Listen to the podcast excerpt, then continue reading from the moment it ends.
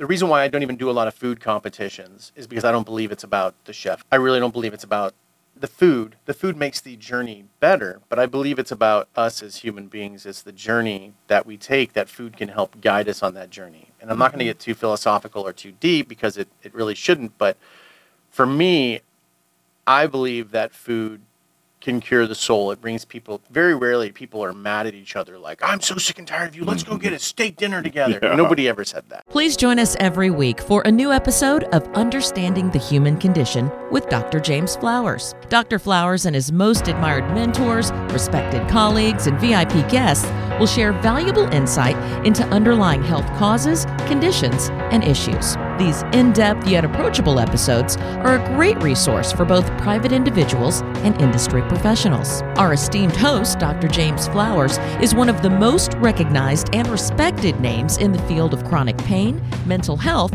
and substance use disorders, both nationally and internationally. Dr. Flowers is the founder of J. Flowers Health Institute, located in Houston, Texas. For more information about J. Flowers Health Institute and its concierge services, go to jflowershealth.com or dial 713 783 6655. And be sure to mention this podcast. Welcome, everybody, to Understanding the Human Condition. I'm your host, Dr. James Flowers, and I'm so excited today to have Shay Butts, our Chief Operating Officer, here. Thank you for coming. Hello, I'm glad to be here. And I'm super excited to have Chef Eric James with us. Hey, Eric. Hello. Good to see you. Good to see you. We are super, super excited to be welcoming you to Thank our you. team here at J Flowers Health Institute. Right. And you guys, I'm gonna let you know what Shay has a great relationship with ship with Shay has a great relationship with Chef James already. So Eric James, so go ahead, Shay, take it away.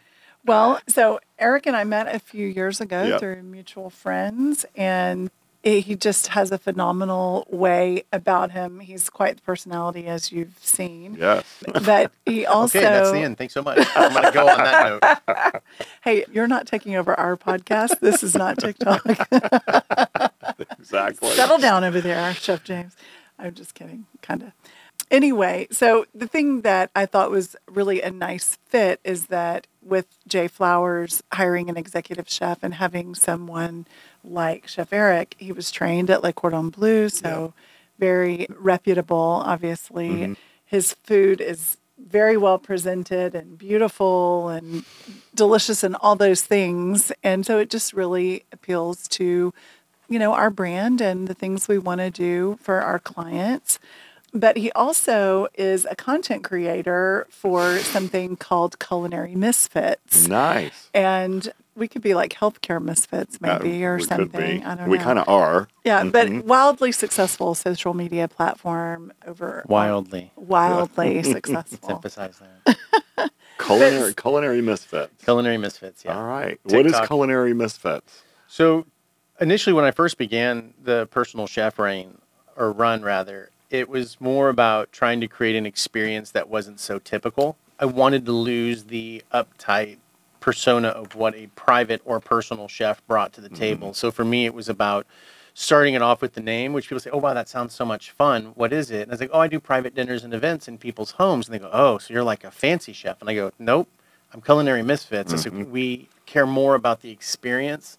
The Yeah. food has to be good." Sure. But my mindset was I want it to be culinary misfits because I want people to approach it with like, "Oh wow, what is this?" It's Chef Eric James. That's who I am when I cook. Sure. And it, you know this, the name James is pretty powerful. Sure and, and is. when you say, "Oh, I'm Chef Eric James," and they're like, "Oh, well, aren't you fancy?" And I'm like, "No, take about 20 minutes, get to know me, and you'll see. Oh yeah, culinary you go. misfits makes Yeah. sense." So it's delicious, amazing food, but at the end of the day, it was about the chef being second because in chef's world, we're first. We're Mm-hmm. Right. what's the most important thing.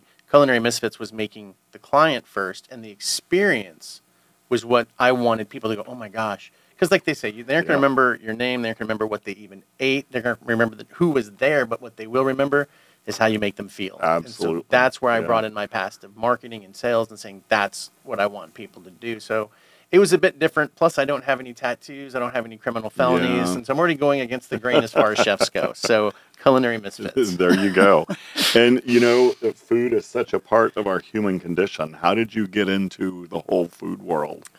Well, food was a necessity from birth. Really? Yeah. So no, I got into the okay. So my mom worked in the industry her, you know, she's a single mom raising Yeah. me. She was never home, and you know, as I got older, I understood why. Is because she was always working because the restaurant is very demanding. So she was a time. chef. Yeah, she was a cook. She was a bartender. She was a waitress. She was everything she had to be to make ends meet for Right. us, which Yep. I didn't appreciate until I was older because you know what do kids do. Mhm. So it was, when mom was home, she was always so tired. So it was mac and cheese and it was hamburger helper. It was all these things. I got tired of that. Even as a kid, I was like, Mom, can we do something else more than Yeah. mac and cheese? I'm pretty sure that's the cause of most root issues of me today is the mac and cheese powder. And she said, "Yes, go cook." She said yes, go cook. And then so and Yeah. so yeah, so I was really boiling pasta and Mhm. noodles was the first thing I was learning Yeah. to do, and I loved hamburgers, so I learned how to make hamburger. I asked a friend of mine's mom, Yep. And she was Hispanic, so she taught me how to make picadillo, and so I was making like this really spicy hamburger my Yeah. mom wasn't used to, but I fell in love with. And so I was kind of introduced like that early on, and then life happened, and it wasn't as relevant. I got older, and I couldn't play guitar, and I, you know, didn't have bags of money, so I had to figure out a way to impress Sure. the ladies. Yeah. And so cooking seemed to work. So I stuck with food, and they're like, "Oh, a chef," and I'm like, "Well, I would say a chef, Yeah. but well." So I just went with it. Now I'm Yep. a chef cooking, and it's a thing that pretty much saved my life. There's a ton of stories on how it saved my Yeah. life, but that it's more than just cooking for me. It is a connection with people and in life in general, which I'll Yeah. come back to when we talk about why I'm here. Absolutely. Shay, you want to talk about why he's here? Why am I here, Uh, Shay? yeah. Yes. Well, I would like for you to talk about why the wellness in healthcare industry interested you Yeah. in general. I mean, we've had lots of conversations about personal life journeys and things like that that have come up that have sort of shaped your left turns and your right turns. Right. Mm-hmm. So, do you want to talk about that a little bit? Sure, I can get a little personal. Is that Sure. fine? Kidding. So basically, for me, being self-employed as an entrepreneur has been fantastic. I've been doing it for 12 years. I love it, but it it's exhausting. Always trying Yeah. to figure out where my next client's going to come from because it's just like sales. I work weekends and holidays. I'm always always working. I'm always trying to figure out what's next. Where am I going to get my next client? And again, the, the reason why I don't even do a lot of food competitions is because I don't believe it's about the chef. I really don't believe it's about the food. The food makes the journey better, but I believe it's about us as human beings. It's the journey that we take that food can help guide us on that journey. And I'm not going to mm-hmm. get too philosophical or too deep because it, it really shouldn't. But for me, I believe that food can cure the soul. It brings people, very rarely people are mad at each other like, I'm so sick and tired of you. Let's go get a steak dinner together. Yeah. Nobody ever said that. They sit down at a table to rectify things, to fix things, to mediate things, to, you know, talk about things that matter to them, whether it be Mhm. politics, religion, or whether it just be family issues or family celebrations. Things at the dinner table are always, at least in my opinion, something that we should look forward to sitting down to. And so, doing what I do as an entrepreneur and creating these dining experiences when I work on my own is something that I'm passionate about the most and I love the most. But when Shay approached me and she's like, "Hey," and I'm the first thing in my head is, "Oh, corporate America? Hell no! I'm not going Yeah. back to that. There's no way. Nine to five, no." Yeah. And I sat and she's like, "Well, let's just here's what we are kind of thinking and what we'd like to do."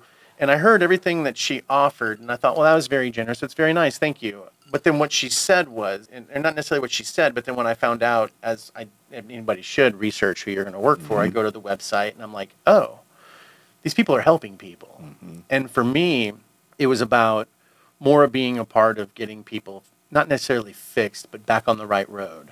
This is where the personal part comes in. I'm a child of Al Anon. My mom was an alcoholic mm-hmm. and she passed away with about nine different prescribed drugs in her system. So there's lots of things that, as a child of Al Anon and somebody who grew up in that type of environment, understands better than the Mhm. average person outside.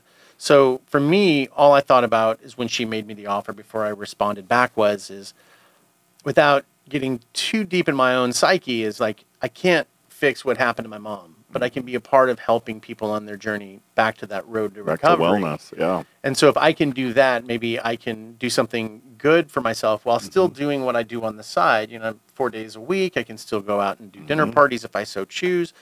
But for me, it was like becoming a part of a team that was taking care of people, helping them find the right road to the recovery they need to take. And if and if I can do that by getting them excited about lunch, about having them say, "Oh my gosh, Chef Eric's here again today. Today's Taco Tuesday. Let's Yeah. go." You know, then if I can bring a little bit of joy like that, then to me is more than what. Wait a minute. You're a chef, Yes. and we're gonna have Taco Tuesday? Oh yeah, we're gonna have some Taco Tuesday. Are these going to be chef quality? Oh yeah, they're gonna be chef quality tacos. I'm worried now, Shay. No, no, no, no, no. Tortillas warmed on site. We're gonna have There some you go. beautifully marinated flank steak, some beautiful chicken, Yes. some shrimp. It's gonna be, it's gonna be good. Absolutely. What's your favorite type of food? People ask, oh, my Personal. favorite, perfect. Okay, that's the perfect question. Thank you so much for asking what type of food. Because people say, Yeah. what's your favorite thing to cook? I'm like, that's the Different. dumbest question. Yeah. It is because like Glad I didn't ask a dumb food. question. Yeah. I would have been like, oh, great question, Yeah. Dr. Flowers. No, it, for me, my favorite style of food is Spanish Okay. because Okay. I believe that the Spanish flavors they're so Mm. deep, they're so just they're beautiful flavors. And people are like, oh, you don't like Italian? I'm like, I love Italian, Yeah. But Spain goes so deep and rich with their Sure flavors, does. and one of the largest, you know, purveyors of spice next to India. Yeah. Very You know. cool. So, yeah. and so you I were like the- just in Barcelona. Oh, I was in Barcelona. But we're not going to go down that rabbit hole. We'll talk about Barcelona. I was in something else. Barcelona. I was all over Europe. I was in Rome. Rome for my third time. Nice. So beautiful. That's I so cool. ate like it was my last meal I every day. bet. Yeah. So I know recently, Eric, and you've given me permission Mm-hmm. to bring this up, but you had a little bit of a health scare, I guess I'll call it, or change. An awakening. okay, an awakening. And I'm curious how that has changed your relationship with Mm-hmm. food and how that will also play in with our clients. That's a great question, Shay. And yeah, it wasn't catastrophic, first and foremost. It wasn't catastrophic, but I was just recently diagnosed as a type 2 diabetic. Ah. And looking back in my life, I mm-hmm. go, I was on the right path to becoming mm-hmm. a type 2 diabetic mm-hmm. because I would eat a full sleeve, if not the whole package of Oreos.